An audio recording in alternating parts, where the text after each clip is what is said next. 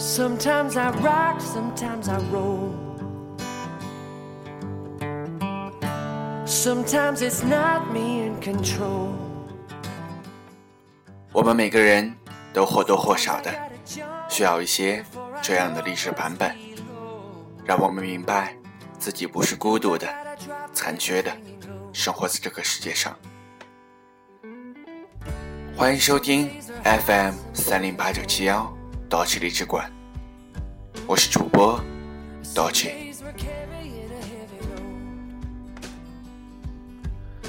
在这里先和大家说一声抱歉，由于比较忙的缘故，好几个星期没有录节目了，但是 Dolce 一直陪伴你身边，带给你正能量。所谓理想，就是我们的远景放在一个价值观上量度，然后决定人生往哪走，去哪里，走多远，和谁走。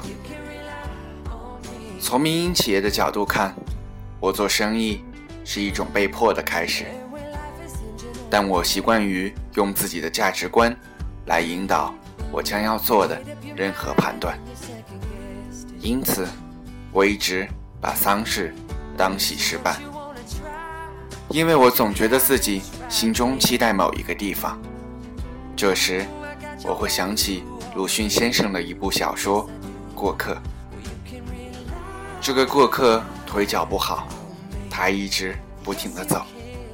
有天他到一个茶水摊，与一个老人和一个小孩对话，询问前方的路该怎么走。老人告诉他，过了一个坟地，再往前一拐，差不多就到了。他问那个小孩，小孩告诉他，你看见那片鲜花，再往前走就到了。同样一个地方，老人眼里看见的是坟墓，小孩眼里看见的却是鲜花。可见两个人的视野和心态是截然不同的。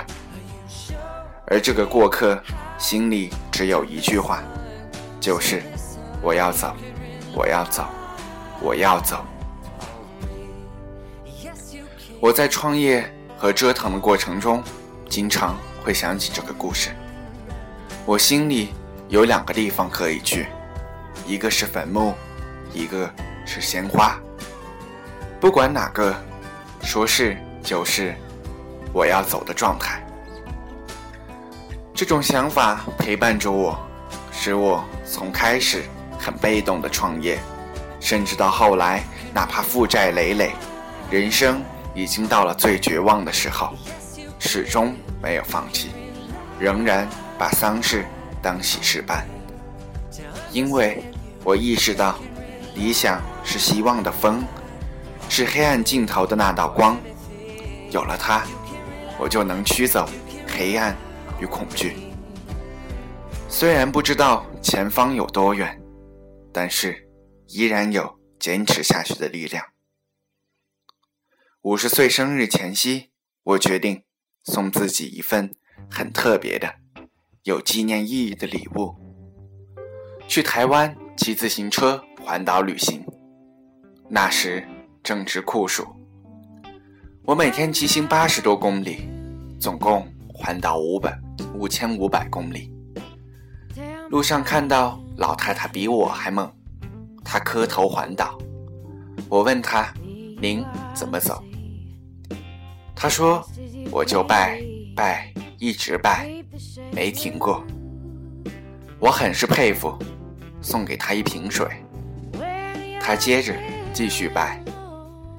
我真的很难想象，一个瘦老太太单薄的身躯下哪来的这么大的能量，而他却有一个很难想象的答案。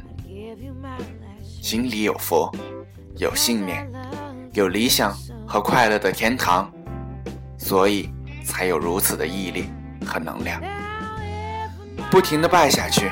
也许有一天膝盖流血，他却浑然不知。也许有一天他会劳累眩晕，但他的心里的追求不会陨落。我再说一个崔永元的故事。原来我们俩很不搭界，相信他对黑心开发商也有抱道德上的不满。然而在央视看到小崔似乎也有点装，老讲长征理想什么的。后来我听一个朋友介绍说，他在做一项口述历史的整理工作。某天我们在香格里拉见面，他送了我一些小人书和他口述史的资料。我才发现原来屏幕以外的小崔很了不起。有个夏天，我把这个故事讲给王石听，带着王石去了小崔的工作室。到了工作室后，我们看到了崔永元花了十几二十年的时间，一直在做一个有责任感的男人。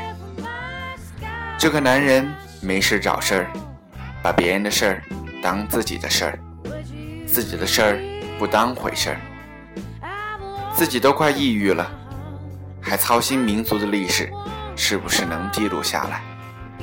这着实感动了我，也感动了王石。后来我们成了好朋友，也参与到了口试口述历史的项目中，共同记录这个时代以及这个时代中人们的想法和事迹。古人讲，势必有坚韧不拔之志，才有坚韧不拔之力。志向是带来毅力的事，就像磕头环岛的老太太，如果她心里没有佛，怎么有毅力去磕头环岛？毅力依附于信念和理想之上，不是欺骗，也不是虚妄。理想除了让我们获得能量、财富之外，才会在我们遭遇痛苦和不幸时支撑我们活下去。否则，当我们遇到巨大的困难时，很可能会逃避，甚至会在不为人知的时候选择死亡。在这个分具、价值观多元的时代，希望对我们理想这个词不再拒绝，不再隔膜，不再离它而去，而是从脚下做起，一天天努力，直到成功为止。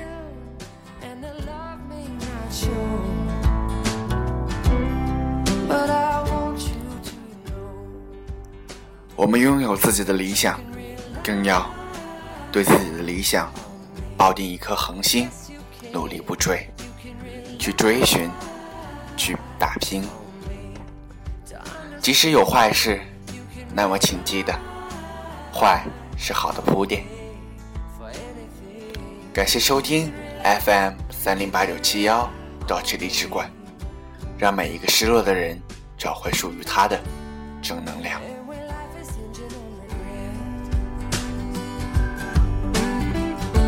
You made up your mind and then you second guessed it.